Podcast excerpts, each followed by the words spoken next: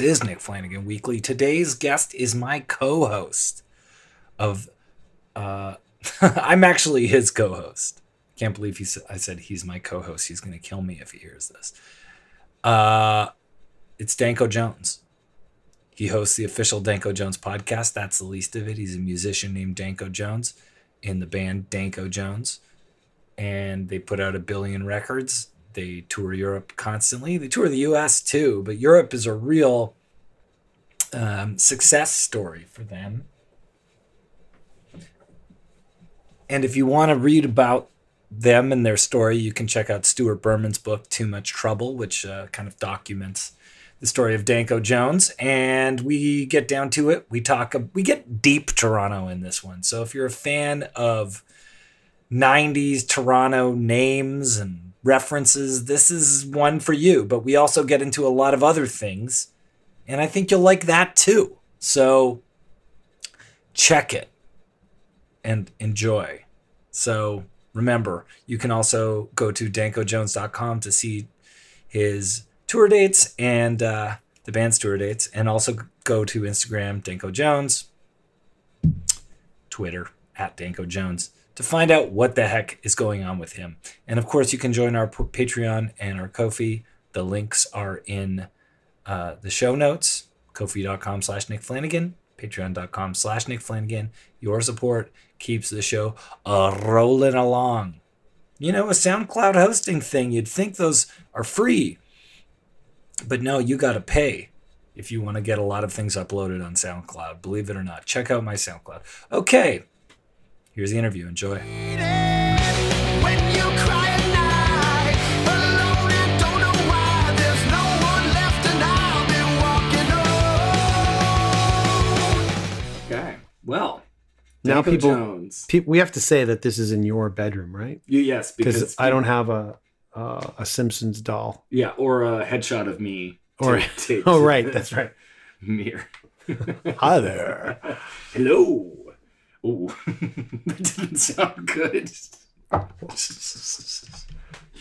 Why? Welcome to the Nick Flanagan Weekly Podcast, and my guest today is none other than the acclaimed veteran musician and collector, cultural anthropologist, songwriter, tour, world traveler, Danko Jones.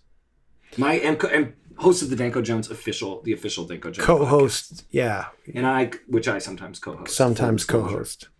Danko Jones. Second appearance. Yes, exactly.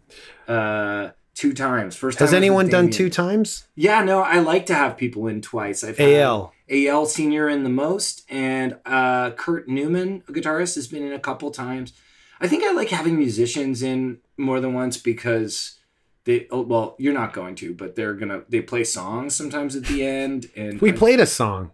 The last time I was here, we played. Uh, I'm an adult now. I brought my guitar and everything. It's one of those episodes. It's got a lot of listens, not a lot of feedback. So if you enjoyed that, episode, which is the story of my life, actually, with uh, it's not the story of my life, but with the podcast, it's like I do have listeners, but I don't always hear from them. So if you are a listener, please email weeklypodcast at gmail.com. Is this awkward? Like, uh, we're we have a camera in front of us for those listening, and so we're looking at each other, and it, it looks like we're looking away. laptop, You know, so we could face each other, but This is pretty high tech, Nick. You've got it going on better than I do. well, and I've been doing it for eight years. I have more uh like I have I record in my bedroom, right? So you don't have that going on. You have a you you're you need to have a portable setup for m- multiple reasons. So yeah, but sometimes my portable setup is just my phone when yeah, I'm on the that's, road. That's awesome. You can get a phone to record. I mean, that's probably better than this whole thing, you know. Mhm. Or at least I need this thing here. I think it's great. I think it makes people feel like they're on a podcast and So every guest has eyes. sat in this room. Mm, Sometimes I have people downstairs, but that was before I got this second monitor. I don't really see how I could, you know, now that I have this, it's kind of a good excuse to have everyone up here. But if someone I don't know that well or is like famous or something, I wouldn't really want to have them like an inch away from me. You know, Who's that been so far? just Scott Thompson and Scott Thompson wasn't here? He was downstairs. They were all Oh. downstairs. I see. yeah, it's pretty cool talking about past guests uh, in, in the introductory introductory moments. Of We never even podcast. discussed where we were going with this. So, No, I made no notes. Right. Uh, we, but but that's because I wanted to kind of like talk about um a few things. okay. Like, there's things I know to talk about with you. We don't Okay. really get to shoot the breeze about you that much in the podcast. No, I'm usually manning the uh, w- wave files. you're in charge of the wave files and you know you're talking to the you're interested in the person you're talking to and a lot of the time uh, you'll have uh, when we do a q&a episode because we've done a lot the questions are very present you know it's like Mhm. tell me about your newest record tell me about your upcoming tours have you what do you think of this band you know so that's not the kind of thing i'm going to ask i want to go all the way back you know people Okay. don't know all the time i mean have we kind of outlined our history on your uh, Well, it comes out in spurts, you know, episode to episode. well. My history. your history What do you want to know? well when i was a young man i was going first before we even get into that i want to say you know thank you for having me on your podcast Right. as a part of it because that set me up to be to do my own podcast in some form. It at least gave me lots of time on the mic, as they said, Yeah, seven years on the mic. before you started yours. And I was all for wow. you. I was all for you starting your own podcast. I mean, you're not held to to just to doing mine. I mean, No, no. I mean, absolutely. Um, so, what do you want to know?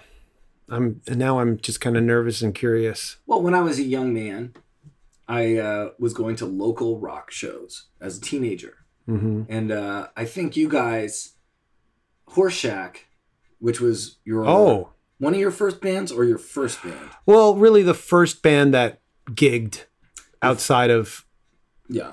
yeah. like small shows that felt like always like your first show. You know what I mean? That's what Horseshack did. Oh, Well, I mean, we played- like your first show. Yeah, well, we played Sneaky Dee's a bunch of times, but Yeah.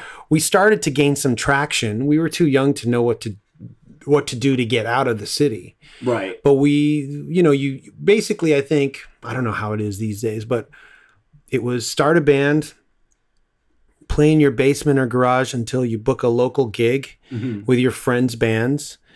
And then if you gain any traction from there, you start to open up for out of town bands. That's the next step if you're any good. Yeah. And And, then- also, oh, go on. Yeah, no, go. Well, I was just going to say at that time, the playing field of people who were booking out of town bands was smaller, right? I don't I don't know. I honestly I, I I don't know. I just knew our little slice of the scene, Mhm. which was based out of Sneaky Dee's and a couple of other venues that were bringing in bands. Lou Klein was bringing in all these bands that w- we loved. Yeah. And so I would always hit up Lou or I'd hit up Elliot, Elliot Lefko. yeah. Ticketmaster. Yeah, to to open up for some of my favorite bands.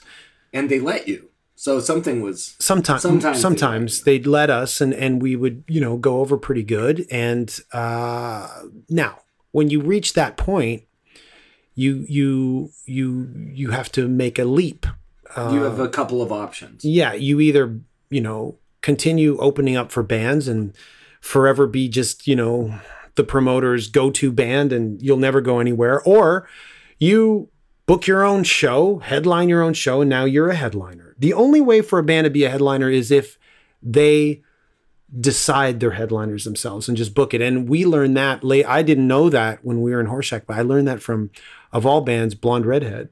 Oh, why? Well, because we were opening up for bands, you know, our band, the band I'm in currently with JC. Danko Jones. Yeah. Named after you. Yeah. And we were opening up for bands much like Horseshack was. Were you Horseshack in that band? I was Arnold. every, band, every band was just you were the name. um, and and so, you know, it was a, it was coming to the point where, well, like, how do we do this? And I, I don't know, no, it was one of the brothers said, you just book a show as a headliner. That's what you do. In Blonde Redhead. Yeah, that's that's the way we did it, and you just book it, and if people come, they come, but then you will be thought of as a headliner. You know, it's kind of like the whole you know build it and they will come kind of thing. Yeah, which, you know, in comedy is funny because I think it's much more rare, you know? Oh, Um, really? Yeah, because the system I would Especially- think it's exactly the same. Well, no, because unt- until maybe the early 2000s, I feel like the system, uh, maybe the 90s, you could say the 90s, the system was Yuk Yuk's, uh, comedy clubs, and uh, regimented, um, you know, hierarchy. And, Right. and people going, you're not ready to you know. And then I think in the 90s, when you had people like Corky and the Juice Pigs or Sean Cullen and you know management certain people th- they were able to book their own shows at places like the rivoli and you know um, even in the 80s with kids in the hall but i don't think sketch is the same. I think that's always something you had to book yourself. Right.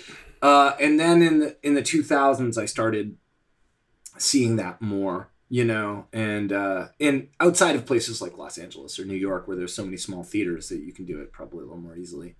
But uh, yeah booking your own show and, and living or dying by that is important did horseshack do that a lot No, we were too young and naive to to know that, you know, and we always just ended up the last few, you know, gigs we did were opening up for bands. We opened up for Wool, you know, Pete Stahl's band, old band. formerly of Scream. Scream, yeah. And uh, we opened up for the Jesus Lizard, Yeah. uh, Lunachicks. We opened up for, I know I'm missing a few other ones, Mule. Yeah, A lot of that touch was and go. one of the shows where I saw you was opening up for Mule, and your sound was uh, really in line with that stuff. Yeah, we were like a '90s noise band, a la Jesus Touch and Go. Lizard, Yeah, touch, and yeah. go, a little bit AMREP, you know. Yeah, yeah, and and so we were opening up for bands like that, or bands who wanted to be on AMREP, and and uh, uh, we broke up when we had already booked a show. It was uh, we were going to open up for the Unsane, so we never got to open up for the Unsane. Oh, too bad. Yeah, At Sneaky Dee's. Sneaky Dee's, Yeah, I was at Unsane. that show. I didn't go because I was Grasshopper too depressed. Uh, not that anyone listening. Well, the pro- the thing is, there are people in my audience who go, "Oh yes, Grasshopper." If you want to know about Grasshopper, go to Grasshopper Records in Toronto. Have you had Derek on? No, that would be interesting. Derek's kind of segued into being a record store owner.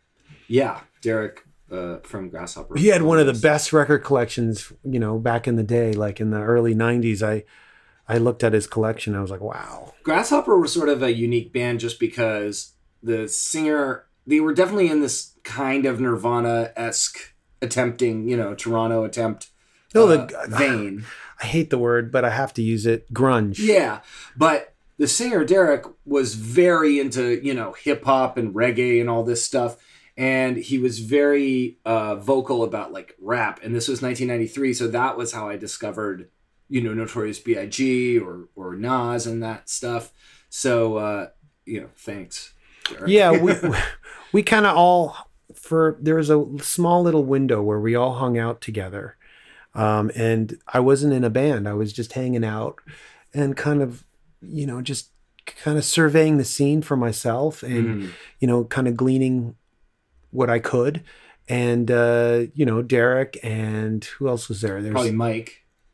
well, the original Grasshoppers, yeah. Yeah, the drummer. Oh, Mike Gribben. Mike Gribben. Yeah. Oh, I'm I'm thinking Mike D, the original bass player. okay. Okay. Um, we all, you know, went down to uh, where did we go? We saw some show. Oh, we all went down to Detroit, made a trip to see Big Chief. So like we're talking like this Sub is pop artist Big Chief. we're yeah because we were all Big Chief fans and this is '90s like we're in the thick of it. Were they now. like boogie rock Big Chief? I never Yeah. really listened to Big Chief. Well, Big Chief were, you know, a band on Sub Pop. Barry Henssler was the singer and he was in uh, Necros. Oh, cool. Yeah, so- so they were a Detroit band. Yeah, yeah, Yeah, yeah. cool, cool. And so um, we all went down there and what did we s- Grasshopper eventually open opened for them. It's all Yeah. very hazy. At- at- they opened for them at uh, St. Andrews Hall. We went down to St. Andrews Hall. Mm-hmm. I met a couple of the guys, and I'm still friends with Mike G, I believe, who books out of St. Andrews. I haven't seen him in years, but whenever we we go through Detroit and played St. Andrews, he was there, and I I kind of introduced myself and I said, hey, you know, I was down with the Grasshopper guys. I did this phone call tape that circulated in the with the Big Chief dudes. Yeah, I And- heard your phone calls. They were very good. Yeah, Barry Henssler and, and Mike G, I believe, and all those guys. They remembered uh, when I when I said, "Hey, I did that phone call. This phone call," and they were like, "Wow, that was you." And so, yeah, that you know, if you were to ask them now, they, or at least Barry, he probably wouldn't recollect, but uh, jog his mind back, and and there were some times there, and and you know that all had to do going back to uh, Derek and just you know jumping in the car with them on the way down to Detroit. I really had no idea that again this uh, opening portion would have a large element devoted to Derek from Grasshopper, but I'm I'm comfortable with it. Well, I mean, you know, I think a lot of people and at in the beginning, not in the beginning, but there was a time There when was rap. I, Remember that compilation? well, we went away, you know, like we Danko Jones, our band, me, JC, we all went away. And went away meaning we toured our butts off. Well- and we left the city and we left the scene. And when we came back, it was new people and we were seen as a completely different band than when we had left. Well, okay. So there was years of me trying to go, you know, like we've got roots here, and everybody going, well, no, you guys are just like a radio rock band, and it was years of me trying to go, hey, no, no, and now I don't give a shit. But since you were, were talking about this, I'll I'll bring it all up. Well, yeah, that's the thing. So Horseshack was this uh, pl- band that essentially had a place in this kind of burgeoning scene, even if there were bands that didn't necessarily sound like that type of music.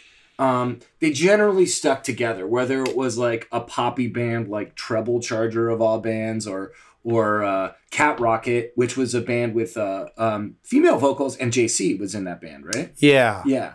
So I mean, it, it was it, it seemed like it was more tight knit in that sense, and, Um, and tight knit's the wrong word, but like associative through playing shows at places like Sneaky Dee's. You know. Well, let's see. I mean, we played with some of our like local contemporaries Mm-hmm. that we played shows with. Where the first one that comes to mind is Skewer. Do you remember yeah, that band? of course. Oscar, Andre. Oscar, and Andre, and, And Mike. Mike Gennaro, Mike Great Gennaro. drummer. Yeah, and, And- yeah, and and Andre from the Deadly Snakes was yeah. there. Was he in Skewer? I always confuse which bands. I know he was in Eighth Rib. oh, he was in Eighth Rib, and we played with Eighth Rib. We played Andre with. Skewer. We played with, I think we played with Full. I, I can't remember now. It's God. It's proving that it's getting hazier and hazier. But Just to confirm, did Damian already talk about all this on Turned Out a Punk with you? no, I don't think so. Okay, good. I think we talked about how he always leads with punk rock, right? How did you get into punk? Yeah, and That's so I told question. him that kind of route. Yeah, but we're talking about like we're jumping in yeah. in the '90s. Well, because that's what's so funny about me and punk, and is that I don't have, you know, in terms of going to live music. I guess it actually was like local kind of drunk punk shows, as they called them back in the day, which I didn't go to those. Kensington Market. Yeah, I didn't kind of go. like almost street punk, Yeah, borderline kind of way. Like it was, you know, it wasn't my scene, uh, but I have full respect for it. Yeah, and uh, um, so so although there was a punk rock element to my getting uh, f- first forays into music, it was like once I heard Ween or Jesus Lizard or Nirvana, and then some rap. Uh, it I was focused on that until I started hearing bands like Dead Kennedys, like you know when I was fifteen or sixteen. So it was Well, I was You know. definitely, Mhm. I- yeah, I don't go to shows a lot, and even, I mean, especially these days because we're on tour all the time. I that's going to the office on a Sunday, but during that period, Horse Shack, Violent Brothers, I don't understand that. Can you can you unpack that expression? what expression? Going to the office on a Sunday. Well, I tour all the time and I play shows for a living. So going to a show for me is different for for some other person who has another kind of job. Oh, I thought you meant like ice cream Sunday. That was one of the missing. I no, understand. no, no, no. I, I I get it's weird now, and it's in a way too bad. But when I am at home off the road and I go to a show just because I want to see the band or you know whatever, Mhm. uh, I get a weird feeling that I'm at work, and and Yeah. so it's different for me now, and and so I don't I stay away, but I always I always stayed away, except for this time period we're talking about, which was in the '90s when you know the Horseshack was about to start into Violent Brothers, into the band I'm in now. Right. I was going to shows like crazy. Violent Brothers was your next band after Horse Shack, and that was probably the first band where you assumed kind of a persona on stage that was, uh, you know, uh, uh, uh, extroverted. You know, Yeah. because you were playing in horse. Obviously, you were playing in Horseshot. You were the guitarist and singer. We started yeah. we started the Violent Brothers while we did Horseshack, and Right. then Paul, who was the guitar player in both, just turned to me and he said, "I don't want to do Horseshack anymore," and so we just, you know, we started doing the Violent Brothers. Nothing against Josh, our drummer, in Horseshack, but uh, Josh Rossett, who is also the drummer of Mudfish, but this is so local. It's Yeah, we can't go. I'm No, not trying to go deep local, Yeah, okay. but I just think it's interesting um, for that's pretty. for uh, Well, it was you know, Mudfish. about, about the bands and, and and it's really more about the formation of like uh person like finding your voice uh you know Okay, so I can tell you the moment, and it's caught on tape. So we were uh, doing our first Violent Brothers gig, and I was not really. I was just singing, and in between the songs, nothing much was going on. And if you remember Bernie Pleskatch of course yeah from, of course we all remember Bernie. Well, I mean, to me, Bernie's like a rock star. He's an incredible Well, performer. he, played in incredible. the leather uppers when they expanded right uh, oh no he was in the stinkies He was in the Satanatras. He was in the Yeah. Stinkies. He was in Satan's archenemy God. yeah that was yeah that was He was the his locust eater. band. Yeah, and he was locust eater. And so wow what a what an awesome uh like very like productive awesomely productive person Yeah, I mean Bernie, and then I think uh, his last out, uh, last band out on the West Coast where he lives was Invisible Ray, I believe, oh okay and he joined the Subhumans for a while. Anyways, wow that's all very cool yeah, to me Bernie Pleskatch is like a rock. a- so, someone you look up to for if you get into rock and and you know a lot of people outside of Canada might not know him but he is the man to me I think- and so yeah. I was we were playing a Violent Brothers show. Bernie was a little a little sauced, right? And uh, he just drunk. yeah he just started to yell stuff at the stage and disrupt the show. right And I kind of liked it and kind of got annoyed. right So I started yelling back at him. This is a classic mood for you. kind of liking things and kind of getting annoyed. well, okay, you're right, but um, but it also uh was you know what provoked me and and and got me out of my shell, and I credit Bernie at that moment because I started yelling one-liners back at him and getting a reaction from everybody, and Right. and that's what propelled me to do more shows like that. And then when the Violent Brothers eventually broke up, I continued on with that way of performance into the band I'm in now. Yeah, and after Violent Brothers, which made sort of a uh, it did make a splash in its in a sense, in that it was kind of coupled with bands like, as you said, Satanatras, which uh, you know, contained this sort of oddly a punk legend in a weird way, Rustin Baldwin. I thought you were going to say Dallas Good. No, and Dallas Good. I didn't know you were Mercedes, who is uh, just a, I didn't know you were leave, leading with Rustin, but Well, well, you're right. I Yeah, mean, no, that's the thing. sure. Russ, Rustin was in uh, Sudden Impact, right? And and I mean that's a big deal, and, and in its own uh, small hardcore sense. But they were a good Toronto punk band. So yeah, but you we were after the Satanatras had already broken up, and Dallas had already started the Sadies when we started the Violent but Brothers. also the first edition of the Sadies was uh, very shadowy men influenced, and so it almost fit in. It just fit in. I can't really explain it. Do you know the first incarnation of the Sadies? Not a lot of people do. Okay, Sadie's was uh, First. Dallas. Okay, I'm First gonna this. incarnation. Dallas Good, um, uh, Reid Diamond from uh, from Shadowy Men, or Brian Connelly. One of those two. Uh, no, first incarnation was, I believe, Dallas Good, Ted Robinson on bass, Andrew uh, from Sloan on drums, and Sean Dean. Oh wow! That lasted for a little bit. But and then Sean it was, in the band from Moment One, right? Yeah, it was Dallas and Sean that I knew, and Dallas would come in. We would jam in Dallas's place, Mm-hmm. and Dallas would tell us that he's jamming with Sean Dean, and Sean Dean was in Phleg Camp, and we all loved Phleg Camp. Right, which AL mentioned on your podcast because Phleg Camp is Eric Chenaux, these different people who were actually very accomplished players, and they were kind of doing a sophisticated version of what Horseshack was doing in a way. Great. Well, a more sophisticated version. You think so? Musically virtuosic. Uh, were they doing kind of a Fugazi math rock thing? They started with that, and then they became this kind of uh, sophisticated. no. Fuck off.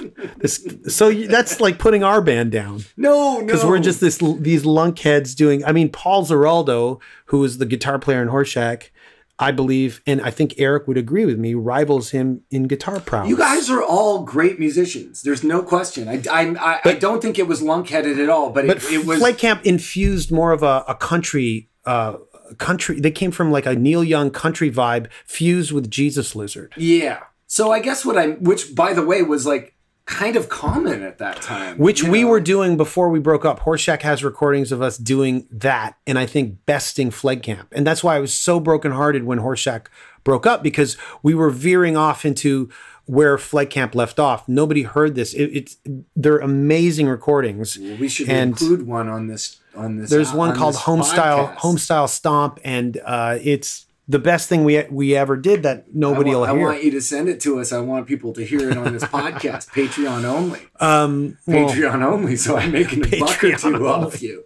Because you know, I have to clear it with the other guys, but um, Can I tell you, by the way, this is how honorable the honorable Judge Danko Jones is. Uh, you reward me for co uh, hosting your podcast with uh, lunch on you every time, and if we have a guest, you get them lunch. I think that's pretty cool. Sometimes, you know what podcasts pay? Nothing. You know what guests get paid by for going on a podcast? Nothing. They spend their bus fare, they spend their gas. Yeah, well, you I mean that, that's only the right thing to do, especially if you and and or a guest and or and or or a guest and or a guest um, take the time to do the podcast. I agree. I wish I could supply that. That's why. I, I got a coffee on you, so yeah, I'm, oh, all- yeah, I'm yeah, all no, good. you can get water. You can get coffee. You can get. Uh, but can we get back to the Sadies because I like this talk. I Um, love the Sadies are such a huge Canadian band to me in a, in a lot of ways. Like Well, I just want- Sadie's, Eric's Trip, The trivia though. Danko. Do you know the but the one of the f- names that the Sadies were about to be was sedate Weird. because it was the first two letters of each person's name. So Ted was on drums. He's the T. I think when Andrew left, it was Andrew, Sean, and Dallas, and then it was Dallas, Ted, and Sean. I think Well, am I that imagine- are those Don are the Pyle- Like who was in the Sadies for Shadowy Men? Somebody was. Am I making that up? I think so. I mean, I know they played shows together, but I don't know. And they were also in a band called The Unintended together. Well, that was with. Uh, Blue Rodeo Dude, right? yeah, that was with. Okay, so so it was sedate before it was the Sadies because now now I realize the first incarnation was Ted Robinson, Sean Dean, Dallas Good, and they took the first two letters of each person's name. So S E was Sean, sedate was Dallas, and T E was uh, Ted. Ted. So it was sedate. But then of course they became the Sadies, and then I think Ted left. Andrew came in, and then maybe Belitsky came in, Right. and then it's the Sadies, and then Travis came in, or something like that. Yeah. But I was there at ground zero when Dallas first started jamming with Sean and Ted. It was Sean and Ted. And Dallas would say, like, you know, he would play us these jams and they sounded amazing. It was Sean Dean's bass, and Mm-hmm. Dallas, you know, could play just as good as Eric. And Ted Robinson's a great drummer. And so, you know, that was what the Sadies first started off being. They were like a full on rock band. Yeah, no, I remember that. And and you know, Dallas was a full rocker in the Satanatras. And and I remember having a white Satanatra shirt that said, you know, I don't know. 666, right? Yeah, something. And it had uh and I went to the Gwar concert in 1994 and uh that shirt was just a totally different bunch of colors by the end of the Gwar Yeah, concert, yeah. which was so cool. Yeah. And uh yeah, so I don't know. It- That's just, that's just, um, we're going deep, Toronto. Toronto That's just what we're doing. That's this episode, I guess. So deal with it. And uh, you wanted to go down this path. no, no, that's what I'm saying. Okay. Like, just deal with it, people. You know, and uh, you can all. Are they, Support are they chiming in against our discussion here? I don't get any feedback. I told you already. Even You're on the defensive here. Even my producer, I sent him a podcast, and he's like, you have a great. producer? "Yeah, Wow. Andy Lloyd. Wow. Yeah, man, he lives in Hamilton, Rock City." Okay. You definitely know more people in the scene than I do. Well, he is from ancient times of two, where he was in some bands. He's in he was in Born Ruffians for a time, but um, you know, I've definitely, it's so funny. The music scene has just been so much more collaborative with me than a lot of elements of the comedy scene. You know, like like Andy reached out to me out of nowhere. You know, and even on the Danko Jones podcast, I remember I, I've had people reach out to me and say like, "Hey, can I help with the podcast or something?" And in comedy, it's kind of like it's just different. You know, it's just a, a different mentality. It's not better or worse necessarily. I think because music is just inherently so collaborative, you know, and and people are really used to doing it for no money.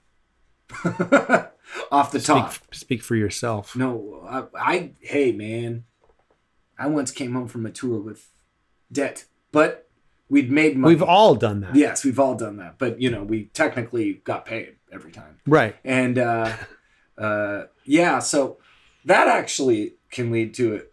I, I want to kind of speed through the Danko Jones stuff for a second, but I still think the the early days, it because after Violent Brothers, suddenly you had a, a person, a persona.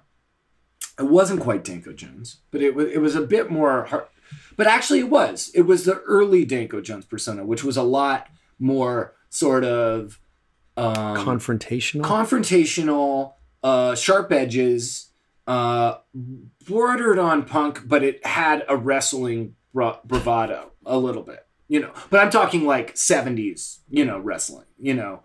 Uh, we're talking Rowdy Roddy Piper, Ric Flair, these kinds of people. well, those are my heroes. Those are my wrestling It heroes. should be everybody's wrestling heroes. There's hardly any wrestlers that matter be, besides those two if we're talking about cutting promos and stuff. Oh. And I know I'm going to have a lot of people disagree with me because I'm completely Best promo slighting- cutters are Flair, Piper, and Dusty Rhodes. Yeah. Maybe a couple other ones in there. I mean, there's guys who were killer at it, uh, but just didn't have giant careers, like, and they weren't funny. So, like, you had Bad News Brown or uh, Jake the Snake. Those were great promo guys. really? Jake the Snake. Nah. What about the late Ultimate Warrior? Oh well. Actually, that guy might be an influence on the Danko Jones. No, please don't. No, I don't want to be. no, Uh, I, I I'd much rather be in line with, you know, a Flair and a Piper. They- One of the earliest like internet viral things that I remember was that Ultimate Warrior had a website and he wrote these insane blogs on it. oh, I wouldn't doubt it. Yeah. From what I've heard. and he'd just be like, I want to, you know, I can crush pop cans with thought. And Wow, what a superpower. yeah, and he used the Canadian term, pop. That's you paraphrasing. yeah, oi, oi.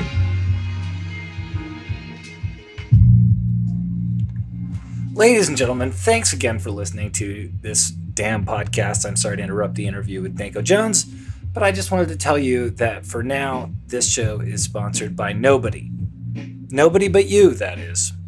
That's right, the patrons I've got on my Patreon and the people who've donated to my Ko-fi uh, page are the people who have uh, kept this podcast solvent-ish and good, and your support really means a lot. So if you do have a few extra dollars or you're enjoying what I'm doing, just know that if you do join the Patreon or uh, donate to ko-fi.com slash Nick Flanagan, you are helping me out and we do have perks.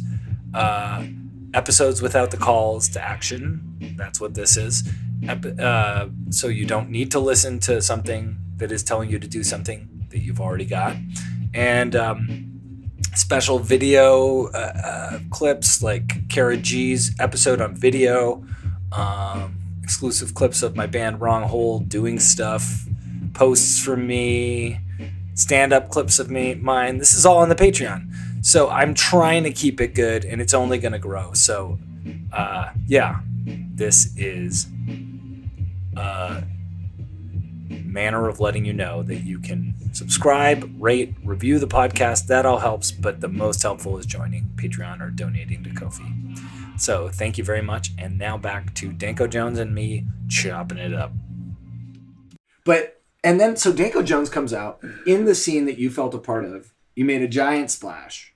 People were trying People wanted to put you on. You were doing what you just said earlier, which was booking your own shows, headlining, John, JC was having a lot band. of success. Well, JC's always been a huge driving organizational force in the band. He was our manager all the way up till fairly recently, 2010, I think, Yeah. or 2008 or something. Yeah. Yeah. and, and uh, John Calabrese, uh, if you're wondering who that is, he's the bassist in Danko Jones and has al- was also a big part of that scene in Toronto. For you know, I, I met him before Danko Jones, I'm sure, and you guys also supported my band with Allison, uh, Dur- uh Teen Crud Combo. We opened Teen for you, I believe, Yeah. at uh, Ted's Wrecking Yard. I'm sure. I'm sure you guys did. Uh, Well, it was only our second show or something, so it was nice of you to give us that.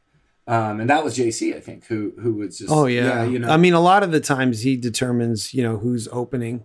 Mhm. Um, you know, every so often there'll be a, you know, a thing where he'll go like, "Do you know any bands?"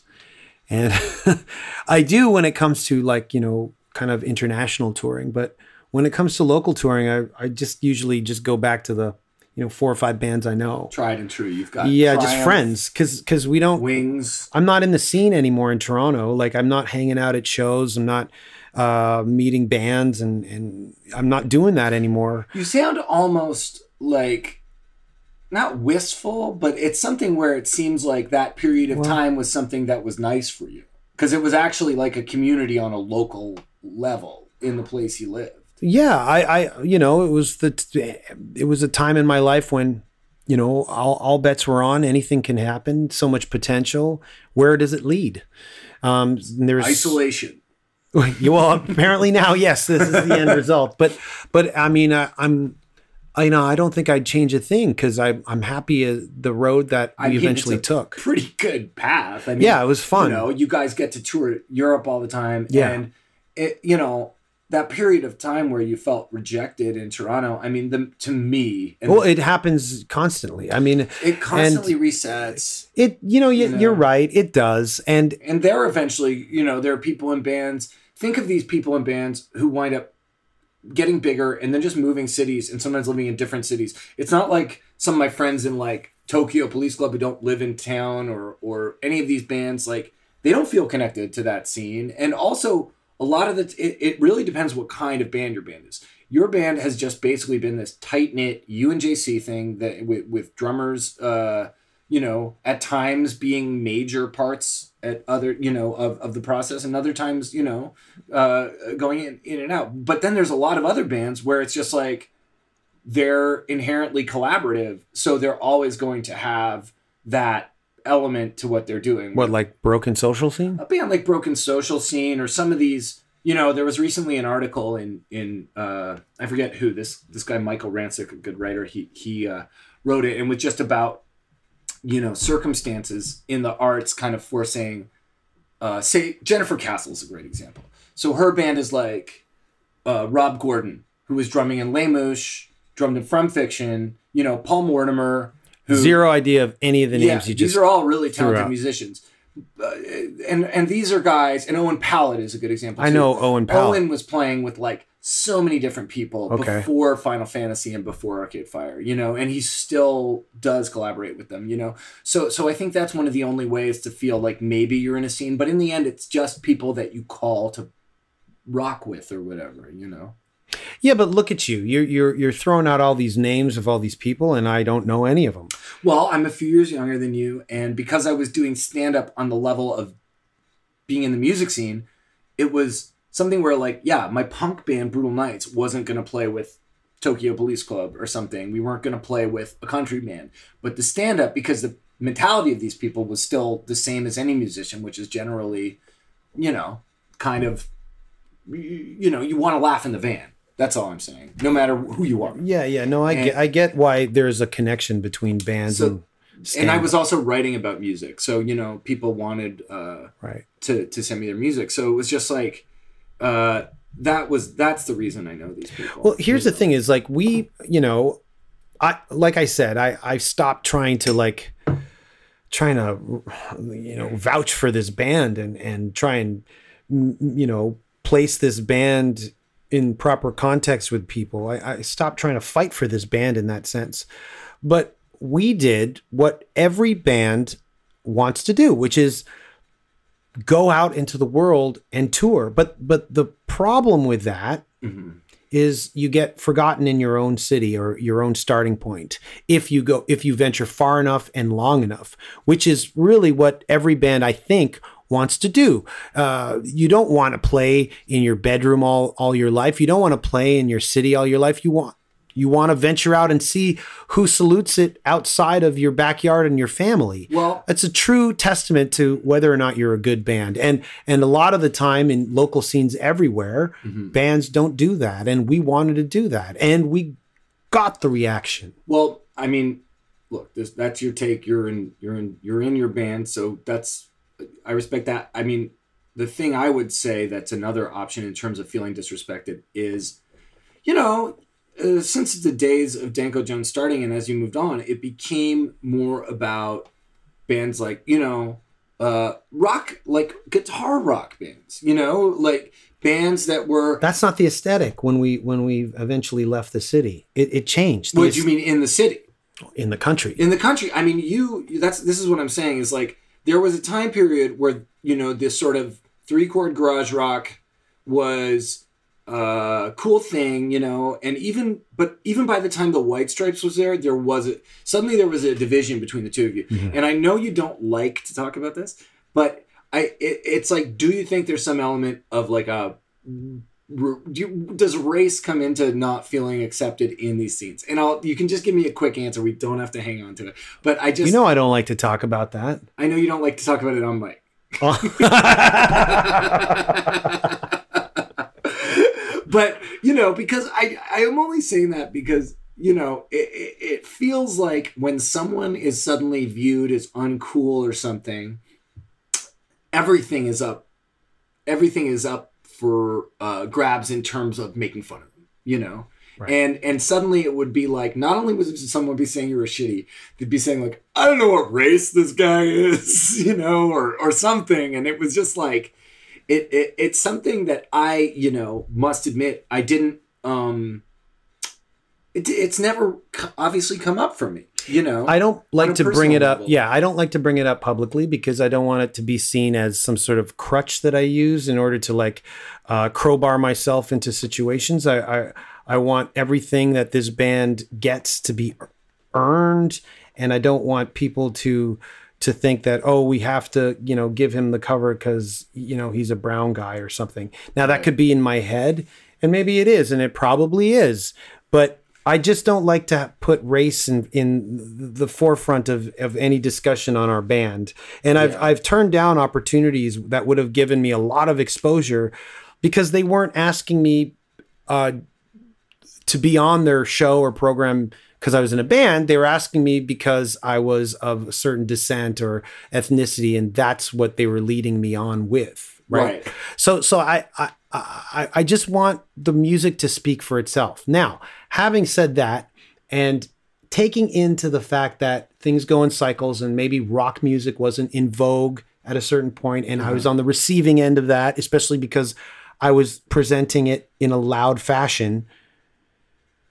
There is and this is all I'm going to say about it. There mm-hmm. is an underlying vibe that I get knocked down mm-hmm.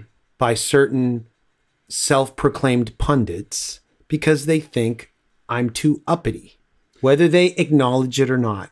And that's all I'm going to say.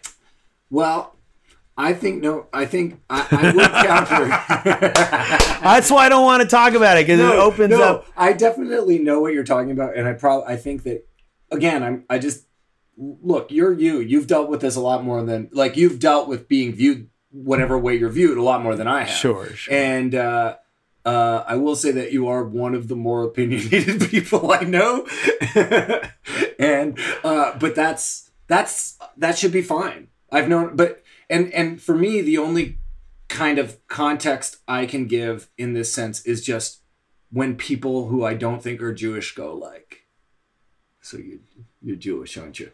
You, you got the Jewish nose," and I'll be like, "No, this is uncomfortable." you know, like what's the or not like what's the motivation behind all of this? You know, and and and so that's and that probably is something that someone who is more visibly of color or something would be thinking behind a like unfortunately as you said even questions where it's like uh, can you play this diversity showcase? You got like, what's the motivation behind this? Is it so CBC can feel good about? Yeah, I don't know, like doing that stuff. So so but Anyway. a- another thing is and I'll leave it at this is my whole entire life uh cuz you know for better or for worse Toronto is more multicultural now than when I was growing up.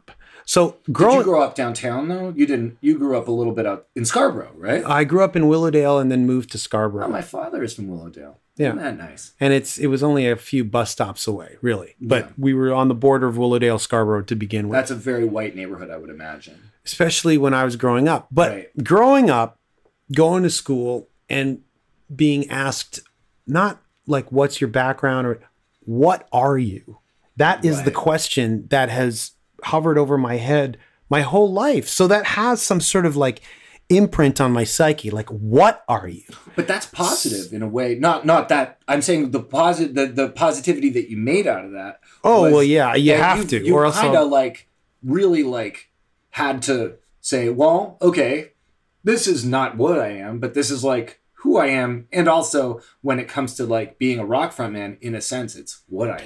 being of know? mixed race growing up where i grew up and when i grew up and having to hear what are you and hey That's let's- insane. i mean by but but I it's but it's also that. better than it, it better than it could have gone you That's know like uh, there's also a lot of and uh, on the other hand i i did was on the receiving end of a lot of hate and, and stuff and but i don't like to lead with that i want i like to lead with the rock tunes We're actually ending with that. I mean, I'm not done yet, but I mean, we are yeah are. but it's just all about rock music it has nothing to do with race it's Well, music but here's is the other irony. is beyond borders and I, ethnicity. I completely agree with you, but the other irony of this is irony is that you know I think that on, in terms of that universal acceptance, you probably have that at arena shows in Europe, uh, as much at like for Danko Jones, you know, I've been accept like I mean our saying, band like- has like- been more accepted in Europe than than in uh, Canada. this is what I'm saying. Oh, you know, okay. this, this is that's exactly what I'm, not not that, but like you know, on a, on a level where like that almost just doesn't matter.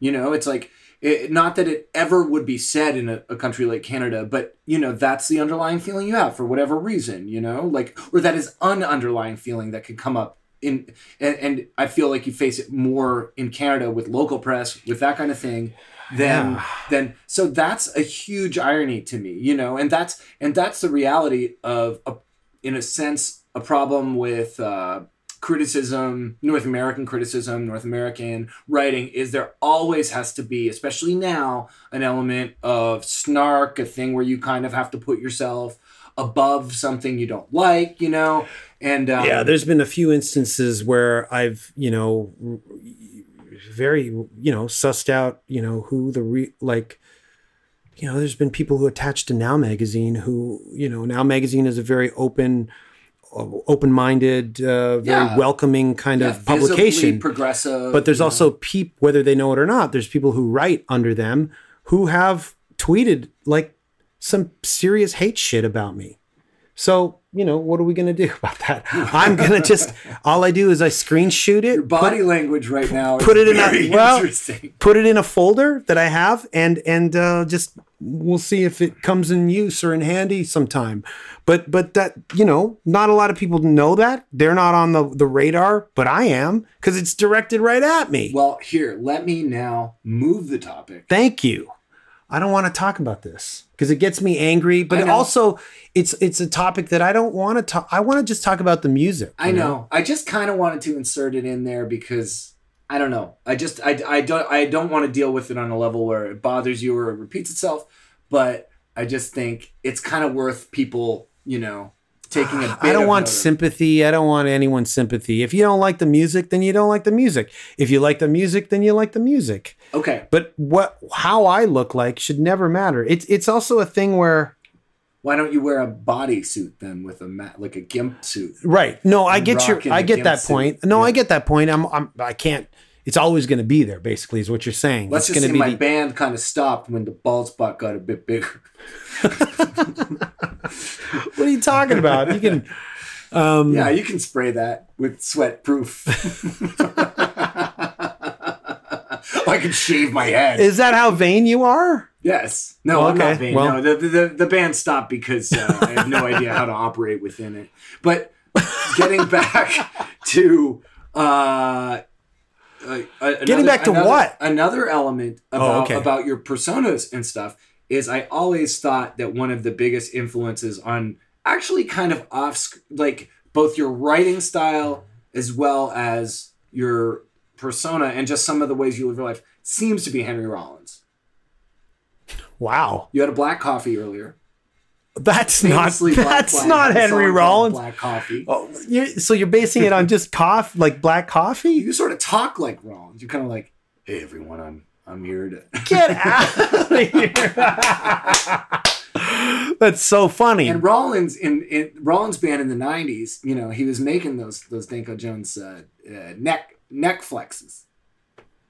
You're putting stuff that I have no control over on me. Like, At least how do I have? racist.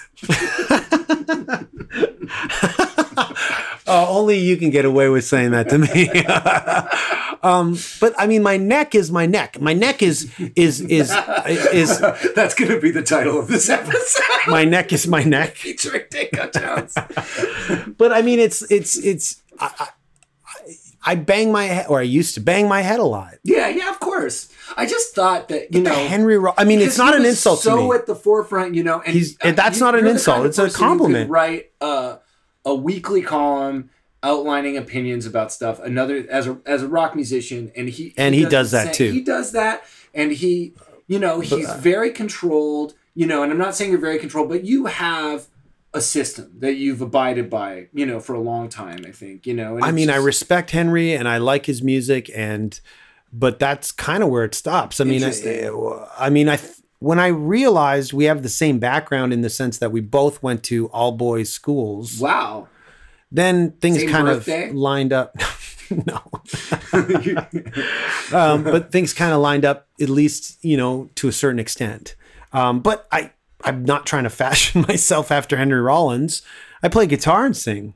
He just he sings. doesn't know how to play. He probably He just sings. Do you think he plays guitar? Does he think he knows how to play music? No, I think he, I think he uh, just sings, right, know- and, and writes melodies when I met Henry Rollins, I met him twice. at HMV. Uh, Sam the Record Man, but the first time Sam the Record Man. was the first time he was at Harborfront where I worked doing dishes. Uh, you know this cultural area at the waterfront that used to have tons of cool shows actually, and uh, he was like, "Hey, I'll have a mac and cheese, please." and then at Sam the Record Man, as I guess I've said on probably your podcast, it was uh, he came in. I made sure he I gave he bought all these CDs. I said, "How's tour?" He said, "It's a struggle." Yeah, I remember you said that. it's a struggle. And then I said, "Would you like a discount card?" He said, "I don't really care." I said, "Take the discount card." I know you're counting your pennies, bro. You know, Uh, yeah, I mean, I've had a few encounters with him over the years, and mm-hmm. one being your podcast. the podcast where I kind of cornered him into doing it. And to his credit, he obliged, even though you know he had other things to obviously do, and it was. But I wore him down. Yeah, killed him with kindness and and the last i heard there was a mutual kind of not friend but a mutual person who said henry says hi Oh, that's nice. so that was nice Yeah, I mean, I, I just think that, and and there are differences because he kind of had that period of like serious uh, um, sass, you know, outside of of the stage where he'd just do interviews and he'd be like, "You're you're stupid," you know. Like there's an early interview with him and Nardwuar where he's Really? There's uh there's an interview with uh, a woman actually in a car talking to Black Flag where he's like super angry. I mean, it's Well, there's he- a he has interview- more issues I think than Oh, you would sure. have. You know, I, I, there's an interview that with me and matt galloway that's exists somewhere where we interviewed henry rollins both of you. both of us What like were you Together. him? no it was through the phone but matt invited me to do it Wow, that's interesting. yeah that was years and years ago before matt joined the cbc So okay, so um, Rollins is out as a role model. no i I- no But- he's but- not he's not out as a role model I, i, think mean, who are some of them? Let's Right, say he's yeah. in that mix. in yeah, he that would be in the mix. Honestly, he Yeah, I would. think he's in any front person's mix. Yeah, in, I- I believe after so. 1990 with a punk you know. background going know, through the '90s. I used to sort of. I had a period. I think a lot of people had this period of time where people who weren't there in the 80s as this stuff was coming out where i was just when i first heard all the black flag prior to rollins i was like oh this is much chiller much cooler and and more and faster you know? So i kind of wrote off rollins for a few years and then i think it was Well, my war and then i was like uh, Lifetime by the Rollins Band is yeah One of the greatest rock records ever put out. you know? And then i kind of walked away from it. So yeah he was definitely there for me too for role models. I would say is like I would say Henry is definitely in there, especially when I found out he went to an all boys school when I was going to an all boys school, Mm-hmm. uh, and Ian MacKaye and Chuck D. yeah those are those are kind of the role models if i had any that i lead with and it, it's always i think Damian and i have talked about it with you maybe Yeah, what would ian do is something that crosses our heads a lot and i've led with that in terms of you know some of the decisions the band has made. Like would ian MacKaye do this? Right. And sometimes you know i'm, I'm at the point where I, I, I just say well i don't care what ian does. I'm going to do what i want to do. And i've i've not had a talk with chuck d but i have with with ian and henry. And both of them have been i've walked away going wow that didn't ruin this whole kind of meet your hero never meet your heroes uh, Yeah. thing it, it, it was great it went down great those seem like guys who just are the way they are, which is a, a great a great way to be. I Ian- think, yeah. you know, and it's it's what I strive for, and I'm very far away from. You know, it's like a lot of time I'll meet different people and just assume I'll just be a bit adaptive of of who they are, which I kind of do as a means of um making everybody comfortable, you know. But it's like you can't do that too much because you might wind up becoming like disingenuous and losing track of of who you are. Like it's better to have some level of an attitude or, or you know not you know be mindful of your convictions or whatever you know I think I think a lot of the whole Henry Rollins thing is is uh I mean with Henry being I think to a lot of people standoffish or cold is because he's got a million people coming at him.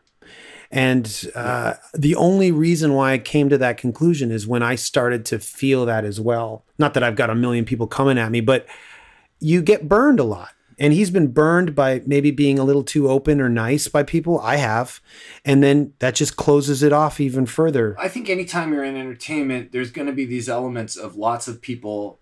Even with me, I've had this where people want to do something for you, they want to collaborate, or they want to play with you, or they want you to hear their thing, and it it becomes kind of uh, not only are you too open or friendly necessarily, but you feel obliged, you know, and uh, that's probably in the early phases of it. You know, you wind up feeling this obligation, and at some point, it's like, well, how much is this going to drain you? You know, and how much is this going to take you away Well, from I'm, what I'm you need to do? I'm just talking about people that we were cool with and then find out from a third party that they were, you know, talking shit. It's high school stuff, but you it goes on. that I was talking smack? no. Why didn't I ever do that? I should have done that. You did it in a roundabout way. Well, I do it constantly to you in a roundabout. in a roundabout way, but But no one roundabout takes you to the I've never gotten an email from another band going, so and so was talking shit about you, but you know, we stood up for you and all this stuff. And I'm thinking, wow, like this is, we do nothing to nobody. Like I don't talk to anyone outside of our circle when we're on tour. well that's ironic i mean too because it's like people in toronto who you know or not toronto but just people in a in a scene who might say well so and so is not relevant it's like well they're not relevant to you because they have a fan base now you know it's like they have a specific fan base that is larger that does not need to involve you. And so if you go where are they? What happened to them? It's like well you know nine times out of ten they're still fucking doing their thing whether it's like Afroman or the Baha Man, Danko Jones, uh, um, Willa Ford, Candy Alexander, who's an actress. I don't know Willa Ford or Candy. Al- I know who the Baha Men are and Afroman. Uh, But Afroman, Garth Brooks. Didn't Afroman like just punch a woman on stage? I hope not, but probably. Jesus. Kid Rock, What The about- Darkness. uh, you are being one of those people, by the way, right now, I've named a few too many artists of color, if that's what you mean. with a laugh after every. Oh, you know, the amount of people that think that I'm horrible because I'll laugh in the middle of saying something Is a lot of people. See, they'll, they'll read a smile as a smirk. They'll read Yeah. a compliment as See, I don't think that because I know you, but think about all the people who don't know you very well. Oh, I do every night as I as I can't sleep and I pop a Klonopin. Well, don't let it don't let it eat you up like that. No, no, I won't. Like lead with, you know, the way to get get to sleep at night is just knowing that you haven't done anything wrong to anybody deliberately, right? And then that'll everything will be fine. Well, you know, that's a huge that is a huge thing where it's like at some point after going to all of this uh, through all this like ADHD stuff and like mental health stuff, I was like, wow, you know, like my intentions actually, if ever they were like something where I was like trying to, if I did something bad, it was, it, I I can trace it to being angry or hurt at least, and it, that's rare, you know, and it's so so the intentions are generally good, and it's like then you make someone mad and you know then you kind of get confused because you're like you know good intentions well i tried my best and it didn't work out but it is i've slept better since all of that yeah. so thank you Yeah, I, I, I always just like try to, you know, be cool to everybody. And uh, if anybody does any harm to us, unprovoked harm, well then take They're- the tommy gun. they're fucking Take dead to me. tommy gun Yeah, they're they're dead to me. So it's a I'm very I'm very black and white, very zero to a hundred and back. would you say scarface um the character from the movie scarface would be an influence on the danko jones persona No, can you do an impression quickly anybody can. do it I'm not gonna do an. Imp- I'm not. I can't do it. Joel, not, no, no. hey, I'd like to do an impression. That's a hey, I'll play Pacino. the- I'll play the Cuban guy. No, that's that's that's Pacino going for the role of, of Scarface. Well, look, we gotta go. We got places to go, things to do. You said you're going to Best Buy later. If I can share that information. I've got these gift certificates that are burning a hole in my wallet. You gotta buy pop screens. I just realized, bro, don't have pop scenes screens No. for, for your mics, and I do. You're you're ahead of me on this. You came in here and you're like stoked on my. Um, do you like I have a Your plant here? your your yeah, your blue mics are better than mine too. you think so? Yeah, these are more updated. That mine are. Well, I bought them like more recently. yeah, you know, they're better than mine. The, they've got these windscreens. You've got it's time for you to update a the, uh, monitor to look at yourself. You've got a bigger screen. Everything's way better than my a- setup. No, your setup's great, man. You know, you always hook up the coffee as well. Plus, you know how to block yourself. I've been half, half on the screen. My face is half on the screen for our uh, video element, which I never use.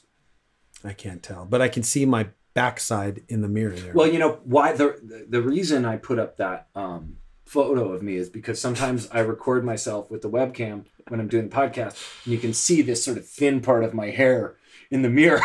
so I put a picture of me over it. That's amazing. It's an inside view of how you think. Yeah, I'm just very self conscious. But then at the same, I never time, got that. I, I Uh, never got that vibe from you, Nick. self-conscious but unfiltered. Never is got a the- bad combination. Oh wow, that's deadly. it's really bad. That's social suicide for you. It is, you know. But the thing is, then like Lazarus, you rise. How Uh, you do don't you kill it? yourself after committing social suicide. you you you you apologize to everyone. You apologize to everyone. You forget who you are. Here's my problem: is I've got a lot of beefs. Yeah. Damian Damian Abraham called me king of beefs, and Yeah. I I wear that distinction proudly. But I have no intention of squashing any beefs until they come up to me. Well, the thing That's just how I am. I mean, we talked about this before too, but it's just funny because you know I've been I was in two bands at one time, and one of those bands was a band that like someone publicly said something about you in. Yeah. and Unprovoked, am I right? probably yeah. I, I Hey, this is how it goes. And the other band was a band that was like playing shows with you, and you guys were coming to our shows and stuff. Yeah. you know, so it was an odd dynamic, and you'd just be like, "What the hell, man?" And I'd go. I don't really know. Well, no. I mean, now that the dust is settled, it's jealousy, and you know, it's such an easy thing to say, but What is jealousy but discomfort though? You know what I mean? Really, just feeling uncomfortable and lashing out. You know, that's that's jealousy. But then unpack the uh, where the uncomfortableness comes from. race. Can we end it here? Yes. I don't want to talk about that. No, we're good. Thank Again. you for coming. Thanks for having me on your podcast for a second time. Yes. Are you going to bring there'll be- Damian on? Yes. We always tag team on other people's podcasts. Yeah, and we're gonna still do uh, like a turned out a punk together apparently. Oh, And, uh, that'll be your second appearance. Yes, it will. and your your third, I've only been on once. so your second appearance as well. And, what? Oh, both of us are going on. Uh, yeah, because remember we're supposed Yeah. to do the trade off That's right. to That's both right. of us on a podcast. But yes, you are welcome back here anytime you want. And I've got video games. When you need filler. Uh, yeah, but like the need- minor threat song, like when I need that inspiration of that energetic persona of yours, the cocky international Do you get this cocky vibe from me? No, but I think on stage I'm trying The to say. fuck, man. Hey people, Off stage. Are you ready to rock? I like this. I like this. I like it when it goes here. When you go there. when I When you go to this impression impressions and just off the cuff and just whatever's going through your mind at the time and uh, see where it goes. Hello Leipzig, what's up? See, this is you're doing me in front of me. Is that wa- it? Yeah. Do you want to listen to music? Do you like the drums? Do you like the bass? Do you want to hear my riff? Do you want to hear this song? It's called Crossroads by Robert Johnson. I, you see, I can watch this all day. I won't let you dig a hole. I know it's like losing listeners by the. uh, No, I think you're gaining listeners. I hope so. Maybe I'll get that sweet Oh, runoff from your podcast. Is this the audience. longest podcast episode you've had? No, the one with Scott Thompson was three hours. Really? Yeah, and I had my friend Tim Gilbert on. That was a, we did a two-hour one that we can't use. Why not? Uh, it's just Too many names. too many names. We're no, named. We're, we're at a great. We're Too we're, many names were named. We're at like an hour. you Yeah, know? So that's perfect. That's a classic length. So thank you Anything very much. more is uh, even on our podcast. It's just too much. You burn in hell. Remember what I said. You had your chance. I've had enough. I've had enough. And that was my interview, my talk, my chat with Danko Jones. If you want to hear what the podcast is like, uh, go to the official Danko Jones podcast on SoundCloud or on I- iTunes, and you can hear our much different banter style on that one. I think that I really tried to talk to him more like an interview and uh, for for this particular episode, and I, I thought it went really well because of that. And you know, he's been such a big booster of what I've done for years and years. We actually, uh, you know, he was the person who got me into doing stand up, so I have a lot to blame him for. And uh, you know, he's I've opened for Danko Jones with stand up. I've I've gotten a lot of support from from the band and from him. So uh, be sure to check out what whatever Danko Jones has got cooking these days. Anyway, thank you for listening. Enjoy the show. We'll be back soon with more good times. Nick Flanagan Weekly. Nick Flanagan Weekly.